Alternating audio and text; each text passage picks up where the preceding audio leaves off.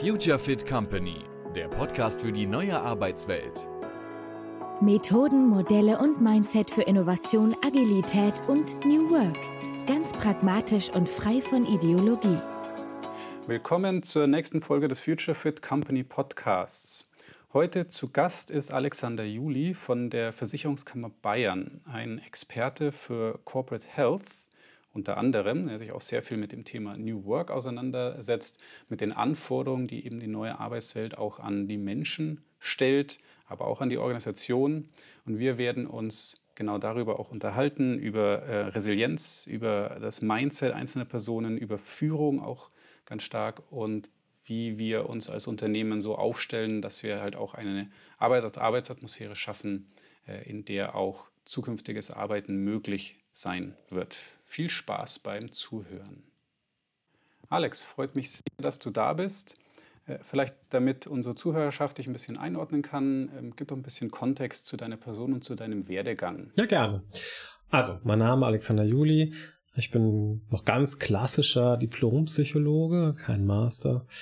Und ähm, ja, momentan tätig für den Konzern Versicherungskammer hier in München, das sehr, sehr gerne. Und ich darf mich da unter anderem um das Thema Arbeit von morgen kümmern. Um Schwerpunkt kümmere ich mich nicht um Arbeitspsychologie, ähm, also ich mache BGM, ich mache Corporate Health ne? und dazu gehört eben auch äh, wie setzen wir als Konzern gesunde Arbeit letztendlich für uns um und wie fokussieren wir gesunde Arbeit auf die Arbeit von morgen. Ja, das ist ganz spannend, weil du auch das Corporate Health äh, erwähnt und eben auch diesen mhm. Zusammenhang neue mhm. Arbeit, Gesundheit. Magst du mhm. da vielleicht äh, zum Einstieg gleich noch ein bisschen was zu sagen? Mhm. Viele Unternehmen agieren ja noch so im BGM-Bereich. Ne? Die bespielen die vier klassischen Säulen der BGM. Die machen irgendwas zum Thema Sucht, irgendwas zum Thema gesunde Ernährung, irgendwas äh, zum Thema Bewegung.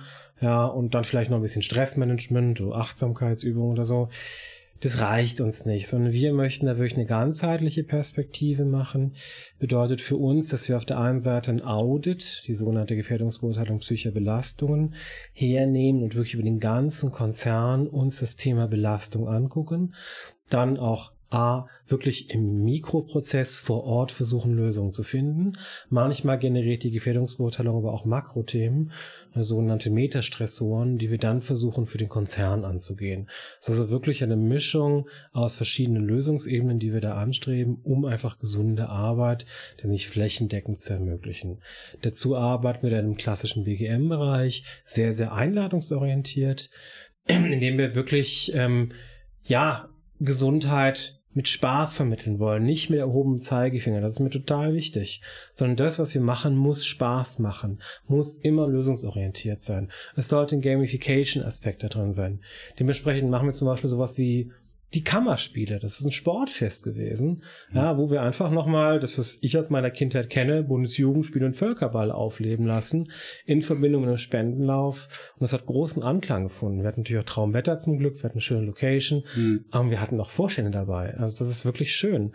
Wir bieten aber genauso auch Bergwochenenden an, wo wir ganz bewusst Anspannung, sprich wirklich anstrengende Bergtour, ja, mit Entspannung verbinden mit Yoga, mhm. ja, wo wir zum Beispiel eine ganze Alm mieten, uns da dann wirklich so 20, 30, 40 Leuten reingehen, wir dann zwei, drei Bergführer mitnehmen, wir halt dann auch jemand mitnehmen, der Yoga anbietet, wir genauso aber auch noch jemand mitnehmen, der Achtsamkeit in der Natur äh, anbietet, sodass wir ein komplettes, rundes Programm haben für unsere Mitarbeiter und genauso aber auch für deren Angehörigen. Mhm. Und das ist so unser Ansatz eben, wir wollen Gesundheit vermitteln, wir wollen Ressourcen vermitteln, die jeder für sich nutzen kann, um sein eigenes Stressmanagement gut hinzukriegen. Ja.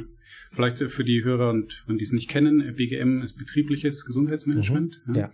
Und du hattest ja gesagt, es geht nicht um den erhobenen Zeigefinger, vor allem in Richtung der Mitarbeiter, aber die also bei den Firmen ist ja schon ein gewisser, also auch eine rechtliche Verpflichtung ja. dahinter. Ne? Also es ja. ist ja nicht so, dass die das einfach nur aus Spaß. Nein, mhm. also die Gefährdungsbeurteilung ist ein Pflichtaudit, das muss in jedem Unternehmen gemacht werden, ähm, wird auch kontrolliert. Es gibt aber wenig Unternehmen, die das dann wirklich auch mit BGM verknüpfen, um es mal so auszudrücken, okay. wo es dann auch wirklich Maßnahmen gibt, wo die Nach Maßnahmen dann auch ähm, nachkontrolliert werden. Das machen wir alles. Ne? Also wir gucken wirklich, dass wir mit Pi mal Daumen zehn Prozent des ganzen Konzerns arbeiten als Stichprobe ja, um dann auch für die jeweiligen Bereiche ähm, Ableitungen zu finden, Maßnahmen zu finden, die die Arbeit optimieren. Und zwar aus, aus unser Zielbild ist dabei ganz, ganz klar, dass Gesundheit und Leistung nicht sich irgendwie gegenüberstehen, sondern dass es zwei Seiten einer Medaille sind. Hm. Erst dann, wenn ich wirklich gesund bin, kann ich mein Potenzial ausschöpfen und kann echte Leistung bringen. Wenn ich krank bin, wenn ich mich nur in die Arbeit schleppe, um da zu sein, ist der Output immer schlechter und ich werde fehleranfällig. Dementsprechend ganz klar, für uns ist Gesundheit und ähm, Output äh, zwei Seiten einer Medaille. Und unser Ziel ist zum Beispiel auch nicht eine Nullkrankenquote. Das wäre totales Gift, mhm. sondern wir gucken wirklich, was ist eine ideale Krankenquote für uns. Momentan haben wir so die Perspektive circa drei Prozent. Mhm. Ja, weil natürlich du und ich, wir, jeder wird irgendwann mal krank. Und natürlich kann ich bei vielen Krankheiten dann in die Firma gehen, mit dem Resultat, dass ich andere Kollegen anstecke oder eben auch keine Leistung bringe und meine Erkrankung länger dauert, vielleicht sogar chronifiziert. Mhm. Und das ist genau das, was wir als Team Gesundheit nicht wollen. Ja. Und dementsprechend null kann hier hier kein Ziel sein, sondern nur, dass wir eine möglichst geringe Krankenquote haben. Wir gucken uns auch genau überall dahin, wo sie ausufert, wo wir Langzeiterkrankungen bekommen, ebenfalls wieder mit der Gefährdungsbeurteilung und entwickeln dann im Rahmen von Corporate Health letztendlich Maßnahmen, um das auch, äh, ja, letztendlich zu minimieren. Das mhm. ist unser Job. Und die Beispiele, die du das gebracht hast, da geht es dann häufig um körperliche Krankheiten, aber wahrscheinlich mhm. spielt auch psychische Gesundheit eine enorm große Rolle. Eher sogar mehr als körperliche Erkrankungen. Mhm. Äh, bei uns im Konzern bieten wir sehr, sehr viele gute Ergonomie an. Also unsere Arbeitsplätze sind hoch ergonomisch, das ist gar keine Frage. Dementsprechend haben wir da wenig Probleme. Ähm, aber die psychischen Erkrankungen nehmen ja in gesamtgesellschaftlichen, äh, gesamtgesellschaftlichen Perspektive massiv zu. Das ist auch mittlerweile der Hauptgrund für Frühverrentungen. Mhm. Und natürlich merken wir das bei uns schon auch. Und was natürlich ein Haupttreiber dabei ist, sind Veränderungsprozesse. Da muss man ehrlich bleiben ähm, Change, äh, die, also es gibt ein Mindset, was Change toll findet, aber das ist eins von ganz, ganz vielen und die mhm. meisten anderen finden Change gar nicht lustig. Und Change wird für viele Leute von, als Bedrohung wahrgenommen. Es ist für viele Leute auch wirklich was, was hochbelastend ist. Und dementsprechend ist es gerade auch unsere Aufgabe, solche Change-Prozesse sinnvoll zu begleiten. A und O ist dabei natürlich Kommunikation ne? und auch Kommunikation, die Sicherheit ausstrahlt. Unsichere Mitarbeiter werden schneller krank und leisten weniger. Mhm. Und trotzdem erleben wir genau diese Unsicherheit immer wieder in Change-Prozessen. Ja. Also das oberste Thema muss immer sein, Sicherheit zu vermitteln, auch in Change-Prozessen. Und ganz ehrlich gesagt, ähm, ich glaube, da haben wir als Konzern wirklich in der Corona-Zeit einen sehr, sehr guten Job gemacht. Es wird uns zumindest von den Mitarbeitern so komplett durch die Bank weg zurückgespielt, weil wir einfach extrem viel Sicherheit vermittelt haben, weil wir eben nicht mit Kurzarbeit agiert haben oder sonst was, mhm. sondern sofort unsere Mitarbeiter alle ins Homeoffice geschickt haben, das für alle Mitarbeiter ermöglicht haben, äh, sofort die Arbeitszeiten aufgebohrt haben, sodass auch Leute dann halt mal, wenn sie das unbedingt wollen, morgens um fünf anfangen können oder bis abends um zehn von mir aus, wenn es irgendwie nicht anders geht. Und ähm, diese Sicherheit, die dank uns unsere Mitarbeiter wirklich sehr, sehr stark, die wir da vermittelt haben. Und mhm. das, davon zehren wir heute noch. Also wir hatten zum Teil dann im Homeoffice höhere Produktivitätsraten als vorher im Büro. Mhm. Und ähm, dementsprechend müssen wir auch nicht mehr darüber diskutieren, das äh, Homeoffice Gift für die Performance ist. Ja. Man muss natürlich aufpassen, weil beim Homeoffice geht das Teamthema ein bisschen verloren, was natürlich jetzt für uns als äh, Gesundheitsbereich Relevanz entwickelt, weil natürlich Team ist wir, wir ist Oxytocin und Oxytocin ist auch etwas, was die Stressbelastung reduziert. Mhm. Das haben halt viele auch mit Kollegen und das geht zurück und da muss man natürlich aufpassen. Ja. Das heißt aber auch, äh, wenn man jetzt so ein bisschen auch präventiv oder in die Zukunft gedacht denkt, dann geht es auch viel stark, also stark darum, auch die, die, Leute in die Lage zu versetzen, mit Veränderungen halt irgendwie auch besser umzugehen, mhm. oder? Ist das wahrscheinlich auch ein, ein größeres Thema? Ich würde nicht Leute sagen, sondern ich würde sagen, wirklich Mitarbeitende und Führungskräften äh, näher zu bringen, wie Veränderungen funktionieren, mhm. was sie ausmachen, wie sie sich selber und ihr Team schützen können. Also hier ist wirklich das Thema individuelle Resilienz, wie auch Teamresilienz, wie aber auch genauso organisationelle Resilienz relevant. Und das ist für mich auch eines der wichtigen Themen für die nächsten drei, vier Jahre. Weil wir sind erst am Anfang der großen Veränderungen. Ja, das muss man ganz klar sagen. Und das Einzige, was da wirklich hilft, sind viele Ressourcen, die wir zur Verfügung stellen, hm. ähm, viele Einladungen, die wir verteilen, aber eben auch ganz, ganz viel Resilienz auf der Dual- wie auf der Kollektivebene. Hm. Ich meine, das ist ähm, wahrscheinlich auch die eine der, der großen Verbindungen ja auch zum, zu diesem ganzen New Work-Thema oder auch Agilität, ja. wo eigentlich Veränderung irgendwie auch häufiger stattfinden soll oder muss. Ja. Und dann muss das aber natürlich mitgedacht werden, dass auch die Menschen psychologisch auch in der Lage sind, dann da äh, eben, eben mitzugehen oder das vielleicht sogar auch mitzugestalten, mhm. ja, statt eben nur sich als passive äh, äh, Spielbälle zu verstehen. Das ist vollkommen richtig. Wir müssen hier aber meines Erachtens einen Schritt zurückgehen und nochmal ganz klar die Frage stellen, wozu überhaupt New Work? Das ist ja nicht was, was sich äh, irgendjemand ausgedacht hat, weil es ihm gerade in den Kram passt. Am besten noch werteorientiert. Darum geht es überhaupt nicht. Mhm. Wir müssen uns klar machen, letztendlich findet das Arbeiten in der Zukunft in drei großen Bereichen statt. Wir haben das Thema Kognition, wir haben das Thema Kreativität und wir haben das Thema Serviceorientierung. In diesen drei Bereichen wird Arbeit in der Zukunft stattfinden, auch noch in Deutschland. Aber Sachbearbeiter, wozu gehören die? Ja. Und das ist eben genau die große Frage. Ja, also diese Spezialisierung in diese drei Bereiche wird es geben. Alle Change-Prozesse, die ich bisher erlebt habe, gehen genau in diese Richtung. Mhm. Das ist ja nicht mehr Sachbearbeitung oder sowas ähnliches, sondern es ist mehr Kreativität, mehr Kognition. Ja, dazu gehören halt auch Erfindungen etc. Oder eben noch mehr Serviceorientierung, noch mehr das Ohr beim Kunden haben. Wir uns aber klar machen, was bedeutet das physiologisch? Niemand, der hoch gestresst ist, hat tolle Ideen. Das funktioniert nämlich überhaupt nicht. Niemand, der hoch gestresst ist, der so einen hohen Cortisolspiegel hat, ja, ist besonders serviceorientiert, sondern im Gegenteil. Wenn der Kunde dann irgendwie merkwürdige Ideen kommt, reagiert man eher über. Und zwar eher über als eher freundlich, ne? Das mhm. muss man auch ganz klar sagen. Ja, also Kognition, Kreativität und Serviceorientierung braucht eher ein geringes Stresslevel. Mhm. Und das kann man, wie gesagt, auch physiologisch sich angucken, wann Menschen besonders Kreativität, äh, wann Menschen besonders kreativ sind. Also mit welchem ähm, Level an Cortisol letztendlich Kreativität oder Kognition funktioniert. Ja. Das ist nämlich ein geringes Level. Ja. Kreativität braucht einen ganz geringen Cortisolspiegel, Kognition leicht hören, aber nicht viel. Mhm. Ja, also deswegen ist es auch so, dass man die besten Ideen tatsächlich beim Spazierengehen hat oder beim Joggen, wenn das Gehirn eigentlich gar nicht, gar nichts zu tun haben sollte. Ja. Oder eben auf dem Klo. Ja, und nicht, also es ist auf Knopf kreativ sein, funktioniert überhaupt nicht auf Knopfdruck. Das geht einfach nicht. Und das heißt natürlich auch was für Führung. Das heißt, Führung, die Stress vermittelt, wo die Führungskraft der klassische Durchlauferhitzer ist, der nur die Vorgaben von oben nimmt, noch einen schnelleren Zeitplan draufsetzt, ja, und dann so seine Mitarbeiter unter Stress setzt, funktioniert nicht mehr. Hm. Weil das genau kontraproduktiv zum Ergebnis ist, was wir in Zukunft erwarten. Ja. Wahrscheinlich hat es früher auch nicht so richtig funktioniert, aber das waren halt andere, noch anderes, ein anderes Umfeld. Man hat es dann auch nicht so richtig mitbekommen, weil vielleicht eben auch Kreativität nicht so oft gefragt wurde von bei vielen Leuten. Genau. Wir, wir bekommen, wir machen ja auch viel, sehr viel in Richtung. Kreativität und Innovation.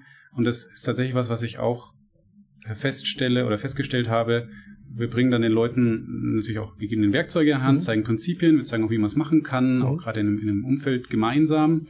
Ähm, dann aber, wenn die Leute dann wieder in den Alltag zurückgehen, merken sie halt, dass die, also teilweise ist natürlich das eigene Mindset immer noch sehr stark Sachbearbeiter geprägt, aber genau. auch die Erwartung der Führungskräfte ist halt auch immer noch dieses, ja, aber bitte die Sachbearbeitertätigkeiten schön so weiter, quasi 100 Prozent und dann halt on, on top, top sollte das, sein. genau, und das ist natürlich. Am äh, besten in den letzten zwei Arbeitsstunden. Genau. Und das funktioniert halt überhaupt nicht. Das ja. müssen wir uns klar machen. Äh, dieser Erwartung kann niemand sinnvoll gerecht werden. Und so erzeugen wir eben auch nicht die schwarzen Schwäne, die wir ja brauchen, damit Konzerne wie auch wir überleben können. Mhm. Ja, also wir sind halt jetzt am Ende des Zeitalters, wo man durch äh, Kostenreduktion, durch klassische betriebswirtschaftliche Interventionen ähm, wirklich noch ein Konzern 100% auf Kurs halten kann. Wir merken mittlerweile, wie stark disruptive Veränderungen an den bestehenden Geschäftsmodellen kratzen. Mhm. Der Handel mit Amazon ist ja das beste Beispiel. Und auch im Versicherungsgewerbe, in dem ich ja jetzt unterwegs bin letztendlich, da gibt es jetzt schon Player, die komplett anders funktionieren als wir. Mhm. Ja, und dazu müssen wir eine sinnvolle Antwort entwickeln. Die entwickeln wir nicht, indem wir auf Drill versuchen, kreativ zu sein. Das funktioniert nicht, sondern die entwickeln wir, indem wir eben eine Umgebung schaffen und auch die Köpfe dafür holen oder vielleicht auch entwickeln, ja, die in dieser Umgebung dann die Freiheit haben, wirklich disruptive Ideen zu entwickeln, mhm. die anders sind, als wir es bisher hatten als mhm. Geschäftsmodell. Das muss man ganz klar sagen. Ja. Was würdest du denn sagen, was, was sind dann die großen Hürden? Ist es dann das Mindset der Leute selber? Ist es die Führungskultur oder ist es ein Henne-Ei-Problem, wo irgendwie beide Seiten sich dann irgendwie ändern müssten oder sind es auch die Strukturen im Unternehmen? Wo siehst du da den größten Handlungsbedarf? Ich finde, man macht es sich zu einfach, wenn man es als Henne-Ei-Problem betrachtet. Sondern wenn wir disruptive Entwicklungen haben wollen, dann ist das eine Top-Down-Entscheidung. Mhm. Dann muss das ein Vorstand, dann muss das ein Geschäftsführer so wollen. Er muss die Möglichkeiten dafür schaffen und er muss die Leute dazu wahrscheinlich suchen und einladen, entweder im Konzern mhm. oder extern. Mhm. Ja, ähm, weil natürlich ein Switch, wenn ich jetzt 30 Jahre Sachbearbeiter war, dann plötzlich sofort disruptive Ideen zu entwickeln, finde ich als Psychologe jetzt eher mal schwierig von der Idee her. Das dauert. Ja, das dauert einfach. Und wenn ich als Konzern darauf angewiesen bin, sollte man diese Dauerschleife vielleicht ein bisschen verkürzen. Mhm. Das heißt, aus meiner Perspektive muss sowas ganz klar top-down vorgelebt werden. Es muss der Raum dafür geschaffen werden. Raum ist extrem wichtig. Es muss die Zeit dafür gegeben werden. Es braucht auch die Führung, die dann so funktioniert. Mhm. Ja, also mit einer stark kontrollierenden, ja, zahlenbasierten Führung werde ich Kreativität und Kognition nicht erreichen, mhm. sondern da muss ich anders führen. Ja. Da muss es wirklich darum gehen, dass eine Führungskraft vor allem den Job hat, dafür zu sorgen, dass ihre Mitarbeitenden die PS auf die Straße bekommen. Mhm. Und zwar in der Tiefe, nicht nur in der Zahl. Ja. ja, und dann braucht es sowas wie Servant Leadership. Mhm. Ja, dass wirklich die Führungskräfte sich darum kümmern, dass die Mitarbeiter gut miteinander funktionieren können und einzeln auch gut funktionieren können. Mhm. Und dazu wird es natürlich auch immer Sonderlocken brauchen, weil Mitarbeitende sind nun mal auch unterschiedlich. Was für den einen toll ist, ist für den anderen Worst Case. Mhm. Und umgekehrt. Und das ist wirklich ein Ringen um Lösungen. Auch ein Ringen um gemeinsame Lösungen. Mhm. Und das ist für mich das Bild der, der Führung in der Zukunft. Mhm. Du bist letztendlich sowas wie People Manager. Ja, du kümmerst dich um die Beziehungen. Du kümmerst dich darum, dass dein Mitarbeiter wirklich seine echte Leistung bringen kann. Ja.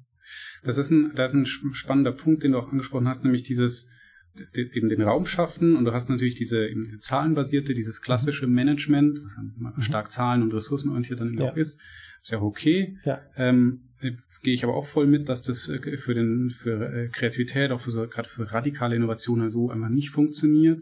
Ähm, es gibt aber, wie du auch sagst, natürlich Leute, die sich in dem einen oder dem anderen irgendwie auch wohler fühlen. Manche sprechen dann auch von, von dieser Ambidextrie, also mhm. also die Möglichkeit, dass man eigentlich dann so zwei Systeme, mhm. zwei Kulturen ja. irgendwie abbildet. Ja. Ähm, manche Unternehmen versuchen aber auch eher irgendwie beides unter einen Hut zu bekommen und die Leute auch eher dann darin zu schulen, dann irgendwie diesen Wechsel zu vollziehen. Aber wie, wie ist da deine, deine, deine Sicht? Also, ein Mensch ist einfach schwer zeitteilbar es gibt Mindsets, es gibt Vorlieben und die werden sich nicht innerhalb von zwei Stunden in einem Tag ändern. Das ist äh, meines Erachtens psychologisch sehr schwer. Ja. Sondern meines Erachtens ist eine Ambidextrie im System wichtig. Also natürlich muss jedes Unternehmen sich rechnen. Das wisst ihr als kleineres Unternehmen, das wissen wir als Konzern. Ja, und das muss auch äh, in Zukunft so sein, sonst werden wir auf dem Markt nicht bestehen. Das heißt, wir brauchen auf der einen Seite schon eine ganz klar betriebswirtschaftliche Führung. Wir brauchen aber auch eine Führung, die anders funktioniert. Hm. Also wir brauchen letztendlich beides. Und das ist genau die große Herausforderung der Zukunft, dass sie auf der einen Seite die betriebswirtschaftliche Komponente genauso gut, vielleicht sogar noch besser abbildet als im Moment. Mhm. Genauso dann aber auch die Räume schafft, ja, eher auch in der persönlichen Führung für Mitarbeitende, die anders funktionieren. Ja. Weil natürlich haben wir weiter auch Sachbearbeiter. Natürlich haben wir weiter auch, müssen wir weiter auch unsere Erfolge, unseren Umsatz zählen, unsere Erträge zählen, gar keine Frage. Und dafür brauchen wir auch genau diese Führungskräfte. Ja. Das heißt aber nicht, dass wir nicht genauso auch Mitarbeitende brauchen, die gar nicht zählbar agieren, sondern die eben nach schwarzen Schwellen suchen. Mhm. wenn sie dann einen finden, wo es sich dann richtig ausstrahlt. Mhm. Ja, genau das habe ich auch in der Praxis sehr, sehr oft erlebt. Also, dass äh, der Anspruch an Führungskräfte halt sehr hoch ist, dass sie eben auch in der Lage sind, beides abzudecken, genau wie du gesagt hast, diese betriebswirtschaftliche Genauigkeit, aber eben auch dann die Fähigkeit, Menschen zu befähigen, zu fördern, eben gut mit denen umzugehen, auch mit verschiedenen äh, Personen. Und dass es äh, teilweise einfach auch unrealistisch ist, das zu erwarten. Also meines Erachtens ist, ist das eine Überforderung der Führung, wenn du sowas alles erwartest. Ja. Manche Sachen finde ich sowieso schwierig. Also die Führungskraft als Coach, ich weiß, das ist ein gängiges Modell Ähm, das widerspricht allerdings meiner Auffassung von Coaching, weil meines Erachtens muss Coaching immer frei in der Richtung sein. Mhm. Das heißt, äh, der Coachee selber entscheidet äh, letztendlich über den Output, weil die Lösung ja. liegt in ihm und nicht in mir als Coach. Ja, das ist ein inhärenter Konflikt mit der Führungsrolle, mit, mit Zahlen gesteuert. Richtig, ja. ja. Und eine Führungskraft hat immer ein eigenes Anliegen. Und das dann komplett zu unterdrücken in einem Coaching eines Mitarbeiters, stelle ich mir zumindest sehr, sehr schwierig vor. Deswegen bin ich von diesem Modell gar kein Freund. Trotzdem kann man natürlich in der Führung Coaching-Elemente benutzen. Das tue ich auch. Mhm. Natürlich kann man auch Mentoring in der Führungsposition machen, das tue ich auch ab und zu, gar keine Frage. Man sollte sich nur immer klar machen, man ist nie ein hundertprozentiger Coach. Man kann mhm. nie ein hundertprozentiger Mentor sein und man hat Eigeninteressen. Und klar kann man die ein bisschen zurückdrängen, aber Existenz sind sie trotzdem. Und deswegen finde ich das schwierig. Und man sollte auch Führung nicht zu sehr verkomplizieren. Ja, also ganz, ganz klar, Führung muss genauso wie die normale Arbeit leistbar bleiben. Und ich kann nicht von der Führungskraft erwarten, dass sie gleichzeitig Coach, Mentor, äh, der perfekte Controller und was noch ist. Also wird ja. irgendwann schwierig, ja? ja, sondern du bringst dein Mindset mit, auch als Führungskraft, und musst mit diesem Mindset maximale Selbstwirksamkeit erreichen. Und dafür mag es den richtigen Ort geben, aber es gibt mit Sicherheit auch den falschen. Ja. Es gibt für jede Führungskraft eine gute, eine gute Rolle, die es hat, und es gibt auch für jede Führungskraft wahrscheinlich eine Rolle, wo er überfordert ist. Und ganz wichtig, immer aus der Überforderung rausgehen. Das bringt gar nichts. Ja, genau. Das ist ja auch einer der Punkte oder ein, eine der Situationen, in denen viele Vertreter von agilen Methoden oder Vertreter der Selbstorganisation argumentieren, dass man Führungsrollen vielleicht einfach komplett abschaffen müsste. Was hältst du von solchen eher, sag ich mal, radikalen Forderungen? Ja, Führungsrolle abschaffen finde ich schwierig. Ähm, auch allein deswegen, weil sich in jedem sozialen System dann wieder neue Führungsstrukturen bilden. Ja. Das ist ja auch heute schon so in Konzernen, dass sich neben der normalen Führungshierarchie auch Antihierarchien ausbilden. Ja. Und da stimmen die Leute einfach mit den Füßen ab. Mit wem arbeite ich gerne? Ja. Und plötzlich bilden sich dann Subgruppen, die eigentlich in der Hierarchie gar nicht abzubilden sind. Das gibt's jetzt schon. Das zeigt also auch, dass ich, und auch da gibt es dann jemand, der am Schluss entscheidet. Ja, also in jeder sozialen Gruppe, auch die sich frei bildet, gibt es am Schluss irgendeinen, der entscheidet. Ja, und ähm, das muss man einfach klar haben. Dementsprechend Führung ganz abschaffen bin ich sehr skeptisch. Mhm. Führung anders gestalten bin ich sofort dabei.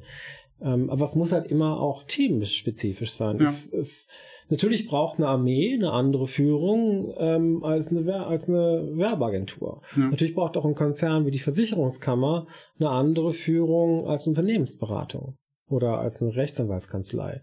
Und da muss man einfach bei sich bleiben, wo bin ich da richtig mit meinem eigenen Führungsanspruch, ja. mit dem, was ich gut kann, und auch mit dem, was ich will. Es muss ja beides zusammenkommen. Ja.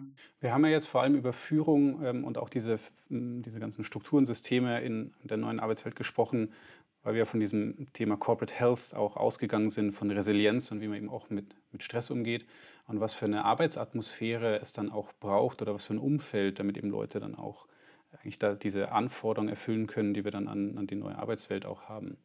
Äh, Gibt es denn Good Practices, also Sachen, die du empfehlen kannst, die man, die man machen kann oder, oder sollte, äh, um eben genau das möglich zu machen?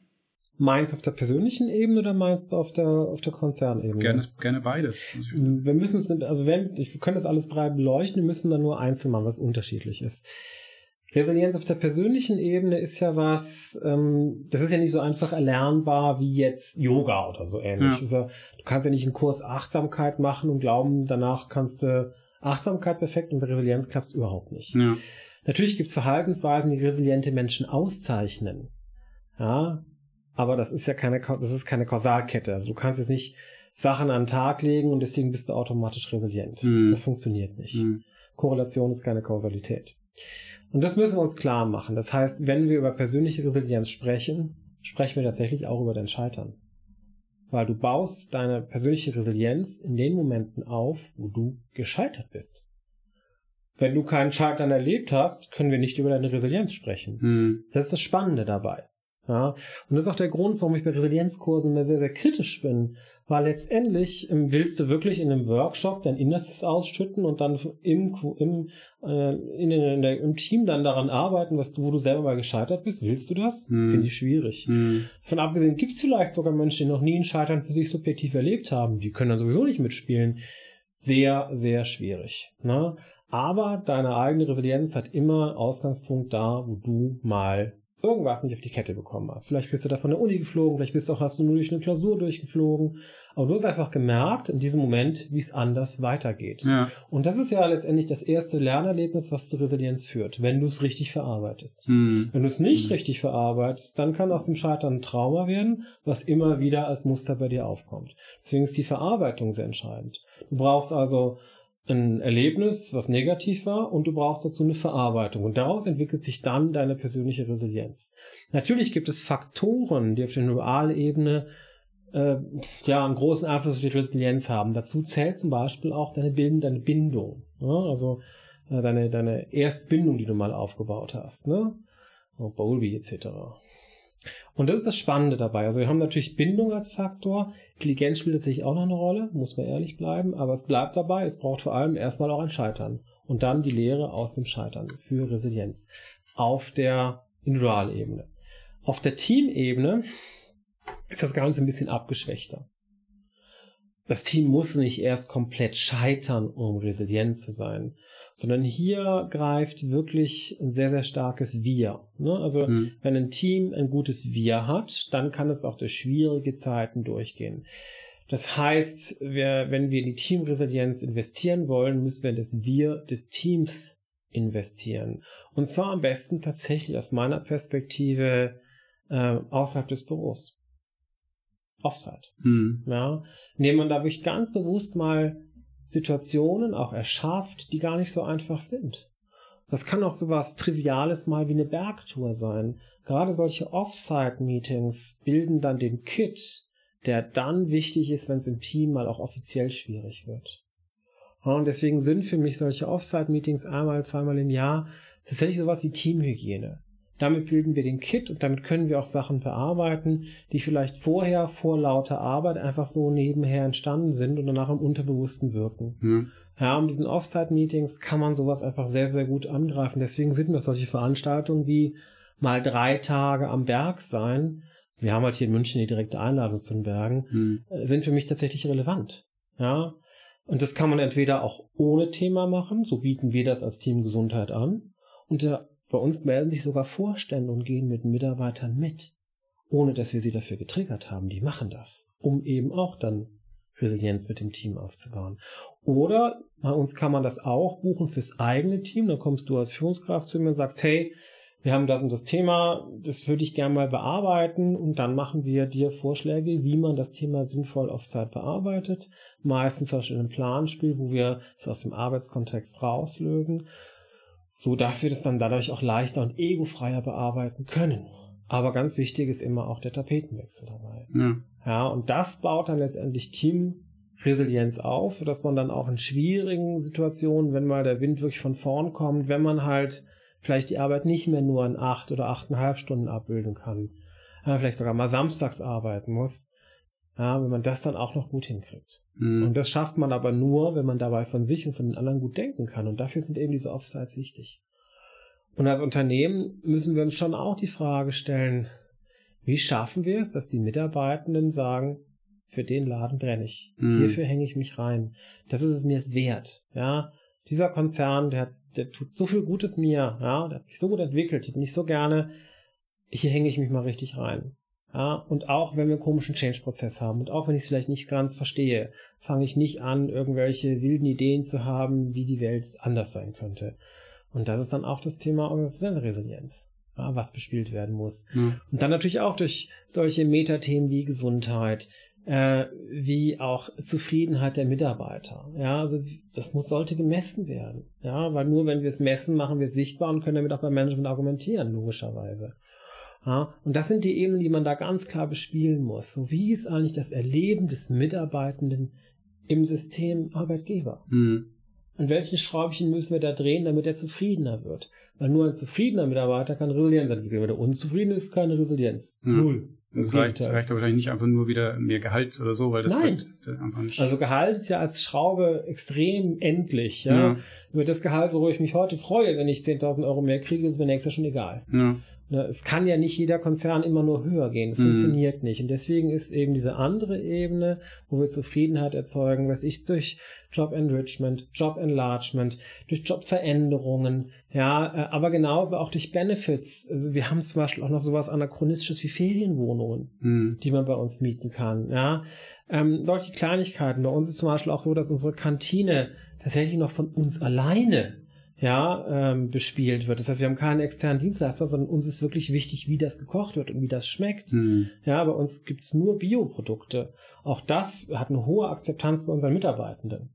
Ja, Ja. bei uns wird jedes Essen sehr, sehr stark subventioniert deswegen auch, weil es uns für uns eine wichtige Komponente ist. Hm. Wir haben Mitarbeiterfeste. All das zahlt für uns auf dieses Thema ein. Ja. Was du gerade über die auf der individuellen Ebene geschildert hast, das, Mhm. das hat bei mir so ein bisschen Aha-Moment ausgelöst, weil dieses auch scheitern dürfen ist auch ein Riesenthema, Ja. was wir halt auch im Innovationsumfeld natürlich ständig haben. Ja. Äh, was auch wieder so ein bisschen dieser Kontrast ist zum, zum Tagesgeschäft, ja, wo es natürlich um Effizienz geht, aber wenn ich neue Dinge ausprobiere, ich muss halt irgendwie auch scheitern können. Ja. Das heißt aber, also ist natürlich dann interessant, äh, die Frage, wenn ich es umdrehe, was passiert psychologisch mit Menschen, wenn ich halt ein System aufbaue, und das ist vor allem auch durch Führung stark geprägt, indem ich halt Scheitern eigentlich schon von vornherein versuche, unter allen Umständen zu verhindern.